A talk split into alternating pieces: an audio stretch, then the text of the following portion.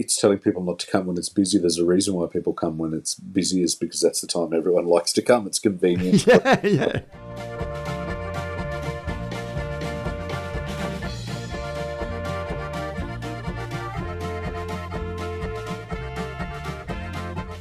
And welcome to episode 439 of Brews News Week, recorded on Thursday, the 12th of October 2023. I'm Matt Kirkegaard, and with me is my good friend Ian Watson. We are without Sabrina Kunz this week, who is actually without her voice. So uh, we, have had enough audio quality issues without having a good quality of someone without a voice. So, uh, Ian, welcome back. Hey, Matt, how are you going? Not too bad. Have you been uh, Oktoberfestering?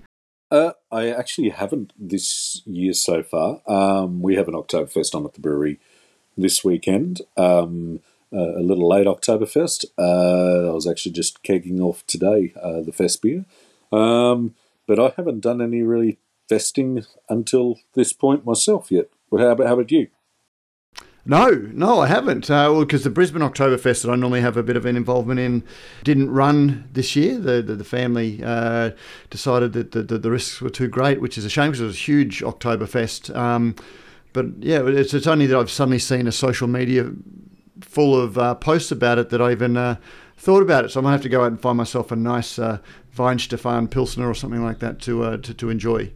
Yeah, I was really disappointed that one wasn't happening in Brisbane this year because last year, strangely, was the very first year I ever went to it and joined yourself there in the VIP table section area there and thought that was Rocky and I had such a, a blast at it that we had great big plans like say, okay, let's try and book out like all the 10 tables across this row here and get a heap of, you know, Brisbane beer yep. industry people together and let's just have a great big party there. And then we're just devastated uh, we found out earlier in the year that it wasn't happening this year.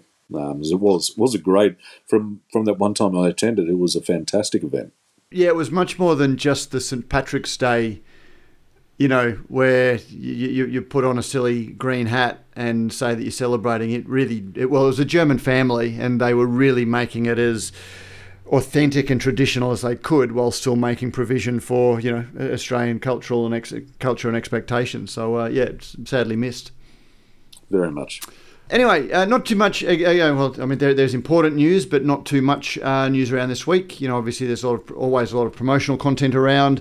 Um, but the very sad news yesterday uh, landed that Melbourne's Bad Shepherd uh, Brewing entered voluntary administration. The owners of Bad Shepherd Brewing have announced a decision to appoint an administrator to help facilitate a financial restructuring of the business. Owners Derek and Didi Hales uh, sorry, DT have appointed DBA Advisory as administrator, noting the company is supporting uh, the continued operation of the business. Bad Shepherd's employees and customers should consider it as business as usual, the company said via a media statement. There will be no impact to ongoing production and hospitality operations as a result of this appointment.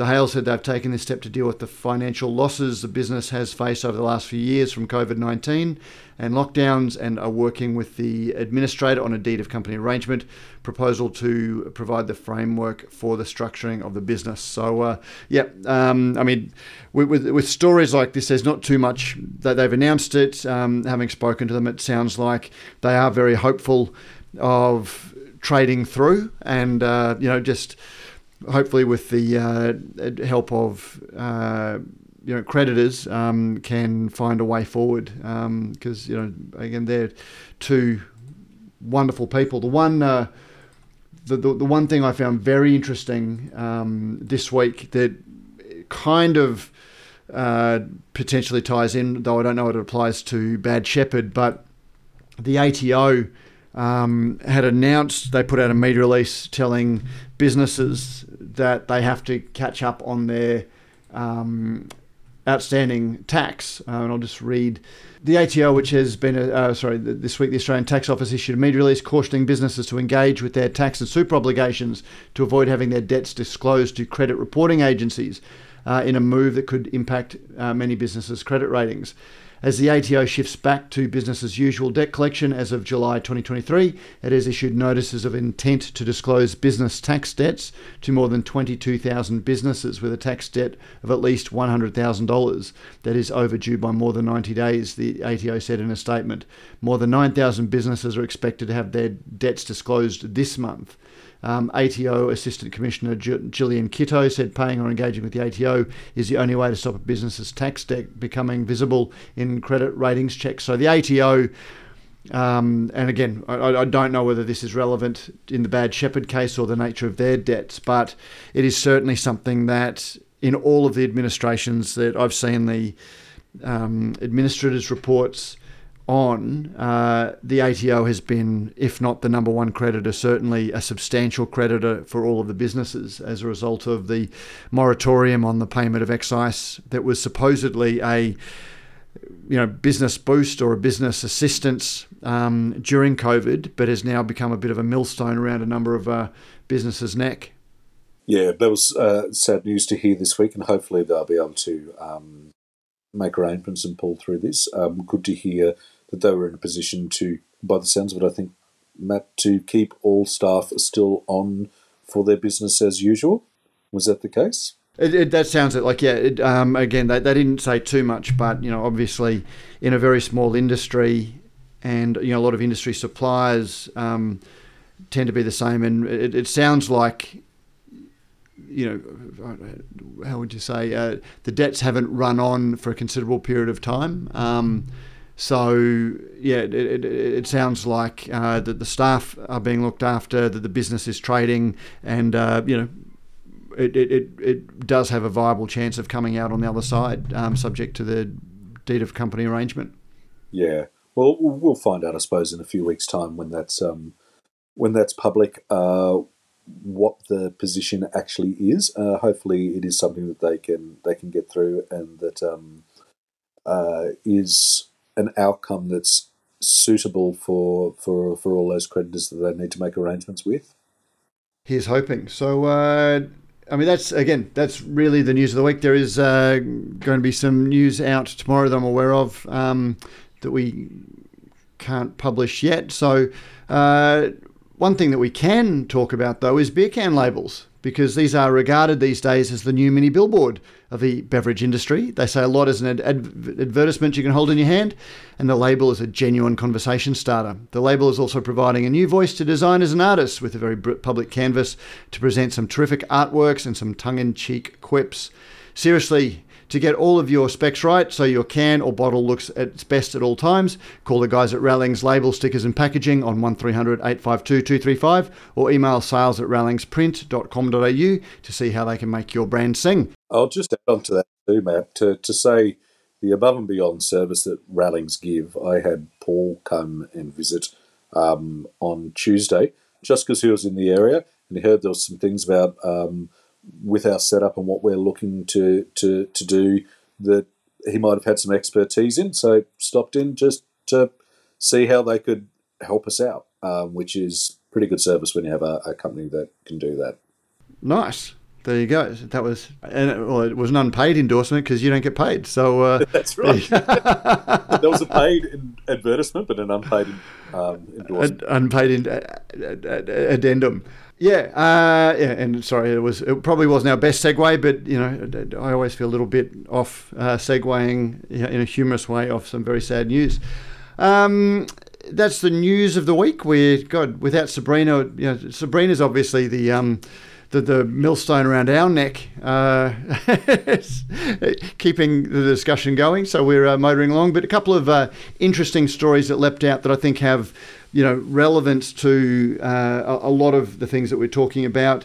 And one that really came out of the blue for me, but it was one of those stories that, having come from absolutely nowhere, just really erupted into my news feed and you know my horizon, and that was the the the I believe it's a drug for. Um, diabetes uh, called Ozempic, um, but it's also been picked up as a diet uh, drug, um, and it seems to curb cravings for alcohol.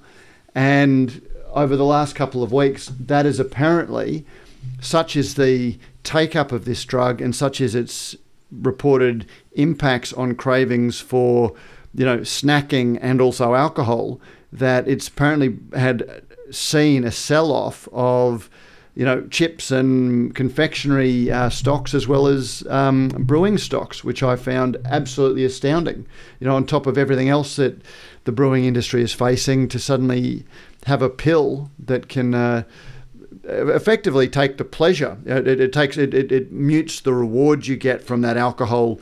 Um, uh, and, and, a lot of other things because when my understanding is that when you have chocolate or things like that, um, one of the things that makes it addictive or makes it, um, you know, the, the, the reward over and above the alcohol is the release of the feel good chemicals that we manufacture ourselves. And uh, Ozempic seems to curb, inhibit that or inhibit the body's response to that, which means that when you have a beer, you're just consuming something that offers no reward. Um, and when you, when you think a lot of times that you don't often sit down and have six or seven glasses of Coke or six or seven, you know, orange juices, but you will sit down and have six or seven beers. Often that's uh, my understanding is that the, the reward that you get from from doing that over other things. So that was a yeah just uh, something that I'm going to be watching very, very closely um, because that could have massive repercussions for so many industries. Yeah, it could also be um, well, the repercussions could be great thing that for, for people that have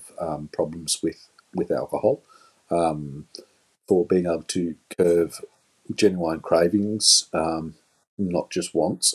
Um, be interesting to see how they go with. I haven't read the article, but imagine there'll be further trials underway to see its effect on that um, for with alcohol and for for assist potentially, I suppose, assisting people with um, alcohol dependencies. Um, that does um, bring up uh, some other things that could be involved in that. Uh, or, or, tie in with that. So there was, uh, I remember, maybe twenty-ish years ago, there was a drug came out uh, used to do the same thing for nicotine, and to assist people with um, giving up smoking. Uh, however, it they quickly found massive side effects because mm. it was suppressing that reward function. Um, it could have an effect and build depression uh, in people because without the I think it's serotonin, is it? I'm not a um, not a medical professional, obviously. Um, it meant that there was very little felt to be very little reward in anything, um, and so led some, not all users, to have um, severe bouts of depression from from taking it, which could be an issue for this drug as a whole if it's being used as a weight loss thing, or potentially if it's being used as a um, suppressant for desire for, for for alcohol or for cravings for other things. But let's let's see what, what comes about it, and, and that I don't think I'd be particularly worried about it having an effect on the alcohol industry um, itself, except for a positive potential positive effect in helping people that do have problems with alcohol, which is something that, as people that do make um, a drug, uh, which is alcohol, we can't forget that beer contains alcohol and is a drug. We do have to know that um, for some people that's um, not a good thing uh, in any way, shape, or form.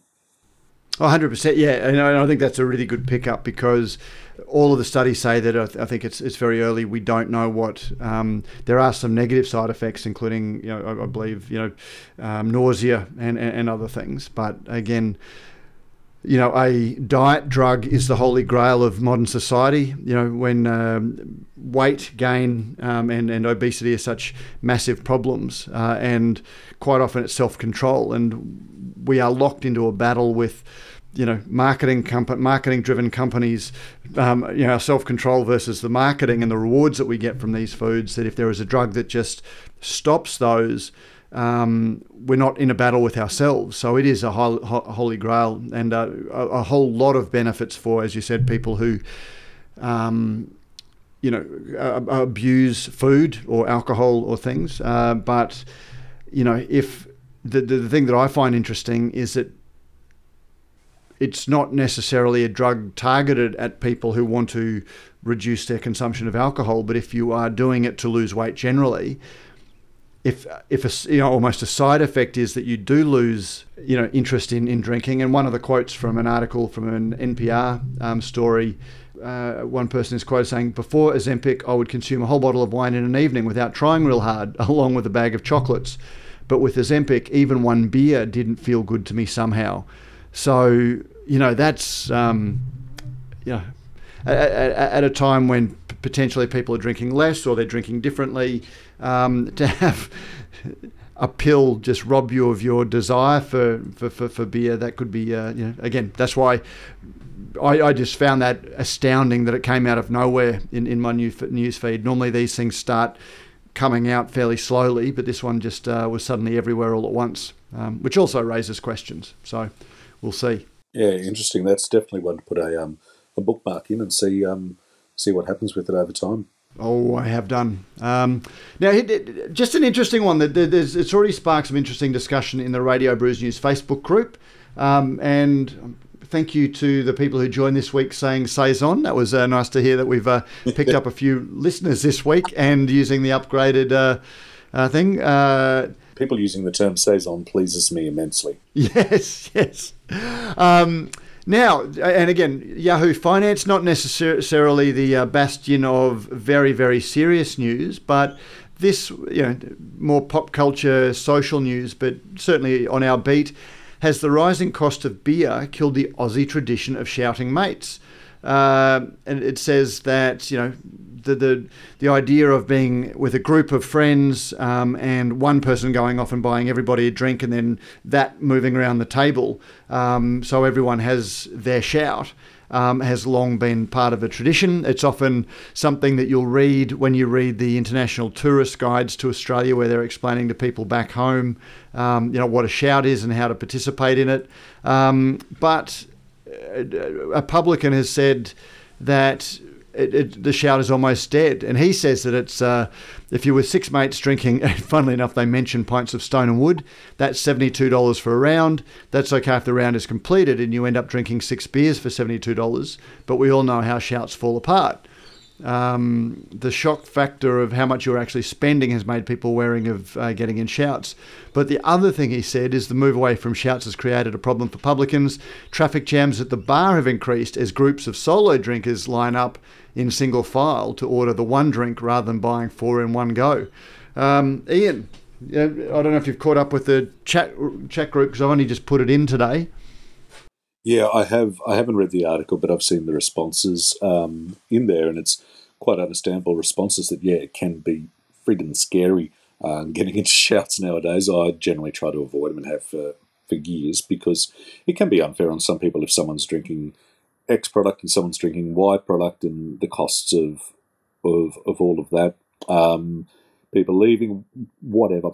Um, and I just like to run my own pace too, and and I'm ready for a drink when I'm ready for a drink. Um, for responsible service of alcohol, I think it's probably a great thing because it does push some people to drink a little quicker and a little harder than they may have um, otherwise done. But certainly also from having spent a lot of time working behind a bar as well. Um, yeah, it is easier for the bar staff if you've got one person coming up and buying five beers than five people coming up and buying one beer. Um, but it probably is something that's from um, the past that is slowly it won't will never die, but will slowly um, change because of people's drinking habits, um, because of the fact that there is much more variety of products, not just beer, on offer at a venue nowadays. Whereas it used to just be maybe someone's having a beer, someone's having a white wine. Um, later in the night, maybe they move it on to the rumbos or something. I don't know, but um, I, I, think with the variety on offer now, um, it, that's changed that, and the fact that people change what they're drinking during the course of the evening too. They might start on this pale ale, and they might move to a stout later, and then they might move to something else after that. Um, so we'll probably will see it slowly die out. And yes, certainly it is bloody scary now with the with the um, the price that a drink at a bar has has started to become, and that is for a reason too. That um, uh, drinks have started to become that expensive. Yeah, and again, you know, like stories like this are always great for a little bit of fun discussion, you know, and people sharing their own experience. But for me, you know, a lot of what we do on this podcast is look at impacts on the industry and the things that the industry needs to to, to, to navigate, um, and these sorts of changing cultures um, that there's a dozen or more reasons contributing to it. But all of it is part of the, cha- the, the the changing landscape that brewers have to um, pursue. You know, I, I, grew up, and if you went to the pub, um, somebody would the, the, the, the, shout was a jug, and then everyone would have their glass, and you would sort of fill up. But you, you're basically all drinking the same beer. We all celebrate the difference in you know the the, the twenty odd taps, but that fundamentally changes the culture around drinking. And you know, if people are drinking less, or some people moderating, and some people aren't, you know, it, it's it's a very very different uh, culture of, of, drinking that is just yet another thing that businesses have to adapt to. Yeah, exactly. Yeah, and I'm, I'm like yourself, Matt. I'm the age where um, the shouts when I was young were were in jugs. Um, I'm old enough to remember five dollar jugs, uh, which is certainly not the case now when we're talking glasses of beer heading to twenty dollars. Just another story. This has been one that's been on our to discuss list that we can get to today. Now, this is from the Wine Enthusiast magazine, but uh, again, picking up on something that we've talked out a little bit here is alcohol the new tobacco? Um, you know, and it starts off for most of my adult life, moderate social drinking has been viewed as part of a healthy lifestyle. Indeed, for more than three decades, daily moderate booze intake in America has been defined as two glasses for a man and one for one woman. That may soon change, and in America, they're having a big discussion around um, what the the health advice, you know, they're not threatening to limit the amount you can drink, but they are looking at the um, the health advice that they issue, which is um, two drinks per week is the safe amount. Um, and the, the article is emblematic of the dramatic shift taking place in our culture um, that we've talked about in in the past, but it really does. Um, you know, go on to, to say that there is a there is a very deliberate strategy on behalf of um, you know a, a, lobby to demonize alcohol and alcohol manufacturers in the way that nicotine was, um, and again just another of the gathering clouds that the industry faces. Yeah, it certainly does feel as though that's the the push um, and the way that some groups are taking their strategy on dealing with alcohol. Um, and I think is also a sign of why we have to make sure that we all are all being responsible and showing that we are responsible and that, and that we are not like big tobacco because uh, big tobacco um, well, there actually there was no small tobacco, uh, certainly not in our lifetime at all. yeah. So, but the tobacco industry operated, and there's uh, quite a few good documentaries out there um, about it if you're interested in looking. Um, I can't think of the names of them off the, the top of my head, um, but with the way information was suppressed and with some of the marketing tactics that were done, and we must make sure that we are not um, doing that, and that the beer industry is being a responsible part of the alcohol industry and heeding what we what we see and what we know. Absolutely, and, uh, and you know, I look at you know we, have been through it. Go go read the article. It'll be in the show notes. Um, the, the, the the one thing that really leapt out to me, and it, it mentioned there was a famous 60 Minutes episode where a, a researcher created the idea of the French paradox, how French people can live the lifestyle that they do, but stay healthy. And red wine was um, held up to be the thing. So suddenly people started consuming red wine as part of a healthy diet. And uh, having gone through all of the uh, you know challenges and attitudinal attitudinal adjustments that the industry is facing, um, it finishes by saying, "I don't know what the answer is for the drinks industry, but I'm fairly certain that 60 Minutes isn't going to save them this time around by renormalizing drinking for Americans." and that's a very real thing. You know, we are going through quite apart from anything that's happening in the brewing industry itself we are going through a period of time when you know the swing is against alcohol, um, and it you know it is being seen as being negative, and that's just on top of anything else. So uh, that's a you know just more concern uh, really um, uh, out there. We have to remember too, Matt, that there has been swings against alcohol at other periods in time. Um, yep. You know, not even just in the U- US with prohibition, but there was strong temperance movements here in Australia in the um, late 1800s, early early 1900s. Um, so there has been swings in society's way of of viewing alcohol over time.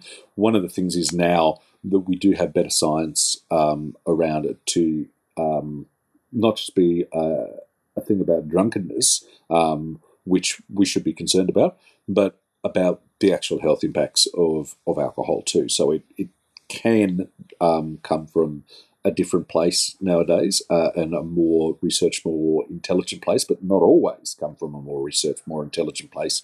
People can take figures and make them um, however they want them to be for whatever cause that they want to to um, to champion. Um, be um, on both the, the positive and the negative of, of that. But there has been certainly times where uh, alcohol consumption over history has been up and, and been down as, as well.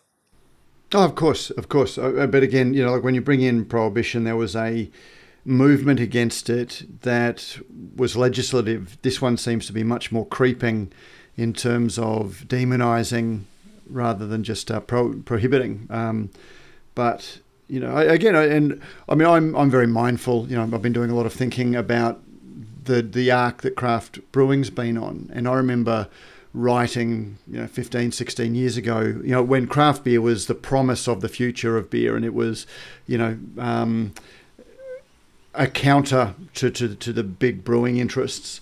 Um, and one of the you know inherent narratives of it was drink less, drink better. You know, people will spend more for a better quality product and potentially drink less. And I don't think that's come to pass. And businesses, you know, I think even at, at the smaller end of the uh, market, the brewing industry is a what I think it was Chuck Hahn once referred to it as a unit cost game. Um, you know, it's it's high volume, small margin business, and that's a model that isn't going to survive very well. Um, a, a, consumer switch to you know fewer drinking occasions or fewer drinking you know it was a business that if you had one beer, you had six, which ties back into the idea of the shout. You know, if you're out with five or six friends, you would stay and have six beers. That's less and less likely. And, uh, you know, when we do see the discussion around alcohol and the realization around the beer is that, that alcohol is potentially problematic. If people do drink less, um, you know, less often, uh, less in a sitting, uh, all of those things. Beer is a product that's probably going to be overly affected because of the way that the industry has been structured and that the pricing has always been uh, built. Yeah, there's some truth to that, Matt. And look, we are um, to blame in part for that. You know, we very much I like the idea of drink less, drink better. Um, but you're right, it hasn't really all come to pass in that way. In some ways, maybe it has, but in a lot of ways, it hasn't. But is that the way we've driven the industry through trying to be in constant growth? And if we're all, and there's so many of us are all trying to be in constant growth, well, we're creating more that still has to be consumed. And if we're not making inroads, um, if we're growing it, let's just make some random numbers up here. I'm not even sure if this is going to make sense. If we're all growing it um, 10% a year, um, and we're taking that same volume off the majors, well, we're not really seeing drink less, drink better. We're just seeing drink differently. Um, mm. And we're, we're not seeing um, the whole drink better thing, which is where we have the position where we can see an increase in margins to sustain that drinking less. I, I appreciate how all of this sounds, but these these are all the things you know. I the, the, the reason these things are worth talking about in a podcast like this, I think, is because you know there is a narrative that craft beer is awesome, everyone's drinking it. You know, there, there was a narrative, but there are so many different factors that weigh into any market um, that all need to be taken into in, into account. And uh, you know, we'll, we'll, talk about it a little bit um, when we get to the letter of the week. So we might just even park it there because we'll sort of pick it up again because there was a really interesting article that was paid. Um, this is one that's been in our uh, show notes for a while, which I found really interesting. Speaking of pricing, dynamic surging, an idea to increase beer prices at popular times slammed. leading business experts have slammed a move seen overseas to introduce surge pricing for pub for drinks at pubs. Um, and surge pricing is effectively it's a little bit like surge pricing for Uber. If it's a really busy time, prices go up, um, you know, presumably because people will still pay it. Um, and uh, in the UK, there are 800 of the 4,000 pubs owned by the company are either using dynamic pricing, in which prices rise at times of increased demand, or may use it to help cope with higher staffing and licensing costs. Um, interestingly, like I'd, I'd, put it on my uh, sorry, and I'll just come to the criticism. Johannes Dumay, a professor of accounting and corporate governance at Macquarie University, described it as a bad business strategy, putting surge pricing in place is like telling people not to come when it's busy, he said. It is similar to pubs and restaurants or any business charging a credit card fee when paying. It is just plain rude and an obvious way of getting more than the advertised price.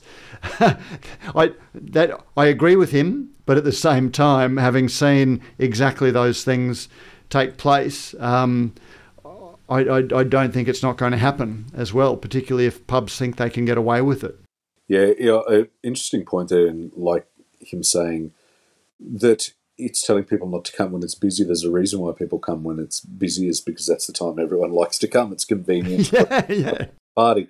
Um, however, uh, in not exactly this form, or maybe not exactly this reasoning, we have seen this before. We've seen this uh, in Australia. I can think of two venues. One that was on the Sunshine Coast, and then one that was in um, Sydney, and I think it was called World Square. Um, there was uh, like the stock exchange style. That was a little different. That wasn't surge pricing. It was demand, the, like demand on the on the product, which was not necessarily on the time when it was busy, but it was on the um, the demand for a particular product, uh, which was uh, I, I loved going to the I went to the one at World Square and I got a glass of Chimay off draft for cheaper than if I'd have got a, um, a Tooheys or a VB.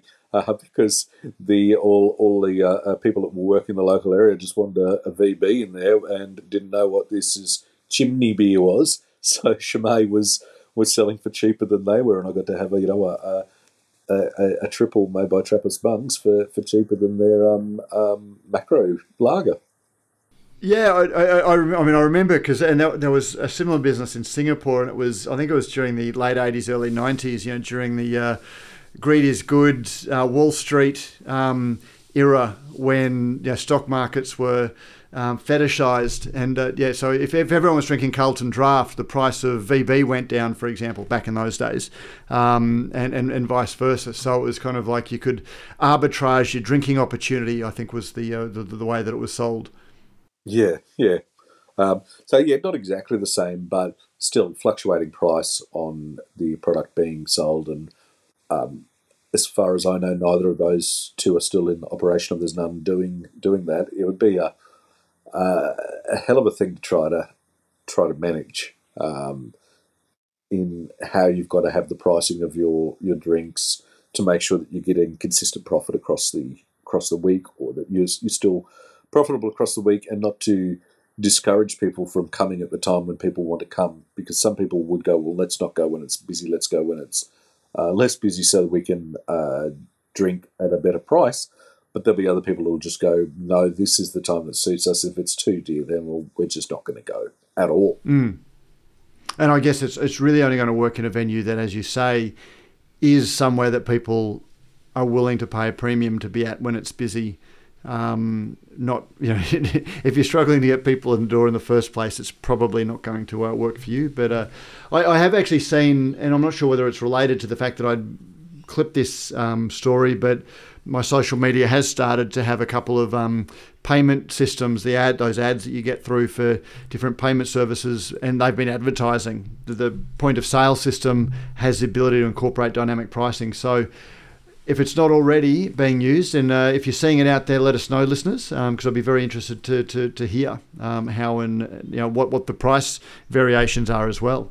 It's a little different to surcharges. Um, surcharges um, can have a place where they can be can be needed by a business, um, but yeah, I'll be interested to see if it goes any any further, and I I certainly don't see value in it myself. Moving on, uh, quick brewery of the week. Uh, Bluestone Yeast uh, present brewery of the week, and we thank uh, our good friends at Bluestone Yeast. And you can thank them too because they can supply you yeast uh, pitches from 1 litre to 100 litres at greater than 2 billion cells per milliliter. Whether you are after a one off pitch or you're looking for weekly, fortnightly, or monthly deliveries of yeast, Bluestone Yeast has you covered. You can reach out to them at info at bluestoneyeast.com.au or call Derek on 03 8518 3172 and talk all things yeast. And uh, yeah, he's hoping that our listeners are at the end what they need uh, regular pitches of yeast because they're uh, so busy and that they're uh, actively considering dynamic pricing because they are. Um, now, my brewery of the week. I'm going to change pace here a little bit. Uh, not a brewery that I've been to, but one of the reasons we want to celebrate the breweries of the week is because we love the way that uh, a great brewery, great service, um, and the promise that a brewery provides gets people out and gets people in spending in a great venue.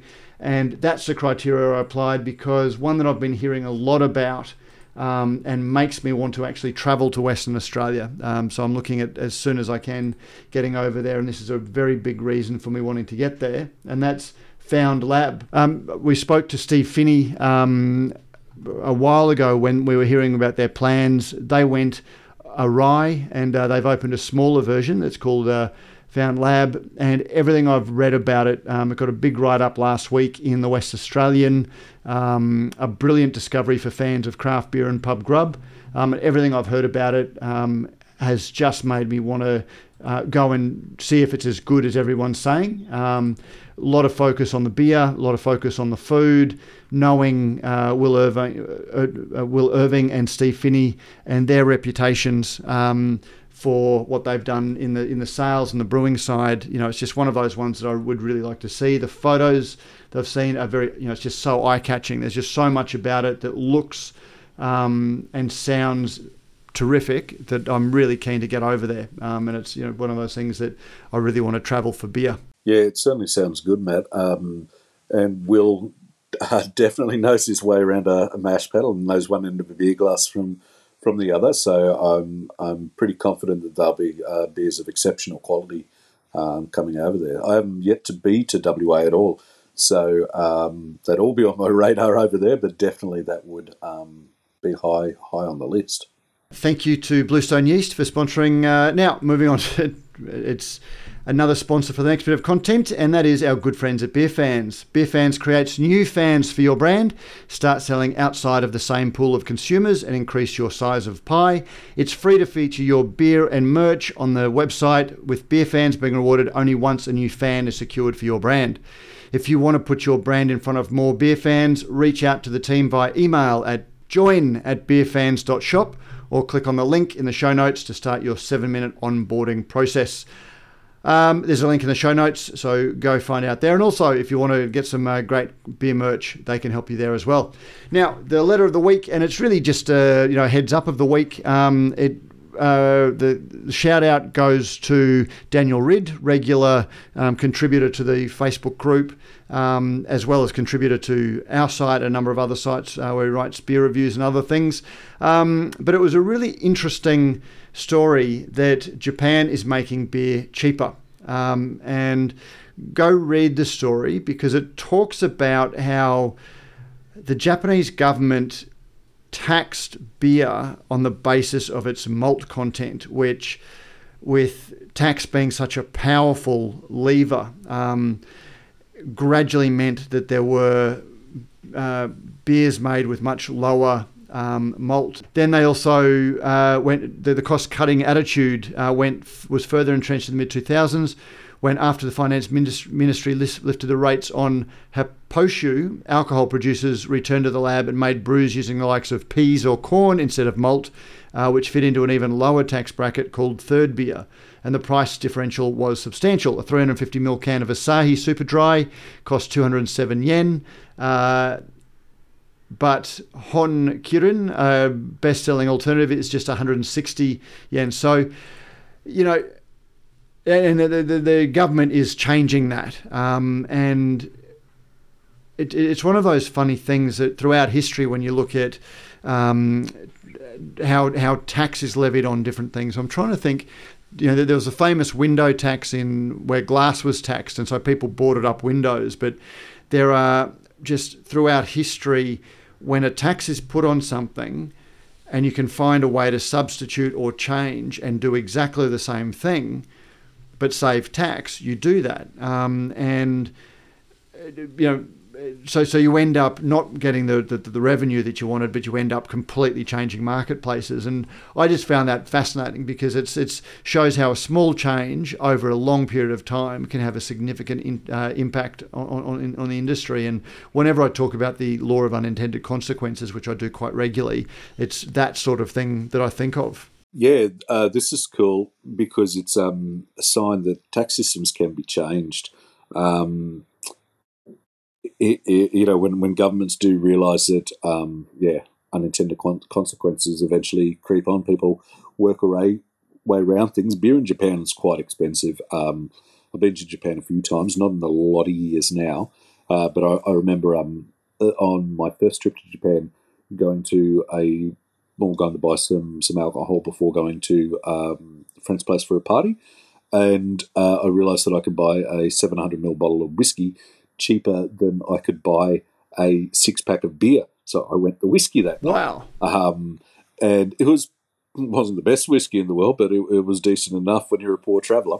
Um, and yeah, Happoshu uh, has been the way around that. Uh, I remember on my last trip, uh, which was quite a while ago, uh, there was a beer out. I believe it was from Suntory. Now I'm trying to remember, and it was actually only contained one percent malt. Um, so very, very little um, in the way. Some of the Happoshus I don't mind. The article said they go from average to awful, but some were, were, were were okay for macro uh, uh, macro simple everyday beer. They, they were they were good at what they were.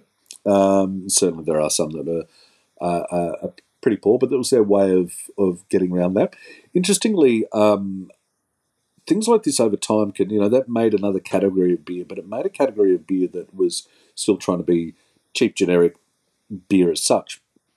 Um, there have been other many other taxes and ways that people have gotten around things in the beer world, and that has led to some interesting changes, such as um, at one point in time. Uh, Belgian breweries were taxed based on the size of their mash or and or lauter tun, and so that is what many believe led to large amounts of candies being used in um, Belgian beer, was oh, wow. to increase uh, brew length and, and gravity whilst um, uh, uh, getting around taxation um, systems. And then that had a happy thing because uh, if we were to go back um, a 120, well, 150 years, uh, you know, we might know that Belgium has a very long and proud and wonderful brewing history. But the beer that we drink now from there, um, they're, they're also great adapters, and the beer that we drink now is largely quite different from the beers then, which were probably uh, a lot richer and a lot less uh, attenuated than than what they are now. And, and, good attenuation is a key part of Belgian beers, and what makes some of them so highly drinkability has that that real drinkability to it, and that probably would not have come about if there hadn't been um, the tax, taxation that was varied on the size of your mash or lauter and or lauter vessel, and so the use of, of sugar to overcome that, which helped keep the beers nice and nice and dry. So, um, there you go. That, and that's a great example of how just these little changes. And in, in Australia, the most powerful way is our volumetric excise that gives breaks based on lower alcohol is one of the reasons that Australia has the largest mid-strength market in the world. Um, and you know some of the, the big IPAs and uh, things never took off. You know, pale ales were more of a sweet spot than IPAs um, at price point, and then mid strength between that and drink driving um, fundamentally created a, a, very different drinking market than anywhere else in the world. So uh, yeah, so thank you, Daniel Ridd, for for sharing that. I, I, found that fascinating, mate. Was there anything that caught your eye this week? No, pretty well. Those, particularly that that that one we just went over then, yeah, really did catch my attention. It's a really good read um, into the Japanese beer market and yeah, the way that taxation can um, can affect things. And um, yeah, that that, got, that immediately got my mind thinking over those things that we we just went over. And yeah, yeah, particularly like in Australia, the um, how that shaped um, uh, mid strength beer and even how it shaped. Um, uh, the general when we started brewing American pale ales here in Australia, and like Sierra Nevada, I think is like 5.6% alcohol, whereas the probably you'll find the average um, Australian-made American-style pale ale is is probably sub sub five percent because it works in with our taxation system and it can adapt and evolve things um, over time. Um, but no, that, that, was probably the one that the, the article that caught my my mind um, the most this week. I'm just trying to think. There, there was another one, and it was some nautical one where it was the ships were taxed on their sail area or something like that, and it you know, leads to massive design changes um, longer term, which isn't the, the the government creates a tax to raise revenue, but doesn't end up raising revenue, but creates fundamental changes as people try and avoid the tax um, legitimately. So uh, yeah. Anyway, well, there was also the one too. I'm sure there's um, we have a listener um, uh, uh, from from Amsterdam or that grew up in Amsterdam or, or Dutch listener. Um, trying to remember back twenty something years to when it was explained to me the size of the doorways in Amsterdam was to do with uh, taxation, and that's why there was small doorways and then a very large window um, up on the story above that you could you, would ship your furniture in and out through the window um, as a way of avoiding the, the tax when the building was built. Um, which I might have that totally asked about face, but it was it was something like that that changed the architecture of of um, of, of Amsterdam uh, homes. That actually, yeah, that actually um, I remember hearing something else. Yeah, those and they've all got that window at the top. Um, yep. Oh no, the, the, houses were so narrow. I think it was, if if I remember the story well, that houses were so narrow because they were taxed on their frontage. That might that might that, that might be it. Yeah, and so it was made it difficult to remove furniture in and out. So then there was the large window, and with the little crane, I think put up the top to to get around that in the 1700s, I'm just having a quick look at, I just Googled strange. In the 1700s, England placed a tax on bricks. Builders soon realised that they could use bigger bricks and thus fewer bricks and pay less tax. N- not having learned, they also, England imposed a tax on printed wallpaper. Builders avoided the tax by hanging plain wallpaper and then just painting patterns on the walls. Uh, England introduced a tax on hats in 1784. To avoid the tax, hat makers stopped calling their creations hats uh, to tax to a tax on any headgear and any, the tax was repealed. All sorts of uh, things. Um, so yeah, whatever you try and tax, people will try and find a way around it. So anyway, great, great story, and uh, yeah, always interesting discussion. Um, well, that's well, we've ended up still getting the 50 minutes, so it's not exactly a lightweight. Hopefully, you've enjoyed this conversation. Um, we wrapped up a week of news ages ago, and we've just had some interesting discussion about other news. Your hosts have been me, Matt Kirkegaard, and once again, Ian Watson. Uh, hopefully, now I will be away next week. Hopefully, Sabrina will be here. Ian will be here, and uh, I'm not sure who the mystery third guest while I'm in Vietnam at uh. So I'm looking forward to uh, listening to that podcast as I make my way home. Um, the show is produced and edited by Joe Helder. We thank Cryer Malt, Rallings Label Stickers and Packaging, Bluestone Yeast, and Beer Fans for their support in making this episode possible. And as always, you, the listeners who participate either by emailing us, sending us don't quote me on that text, or joining the very public discussion on our Radio Brews News Facebook group. We look forward to joining you again next week with Beer as a Conversation, and then uh, also this time next week with Brews News Week.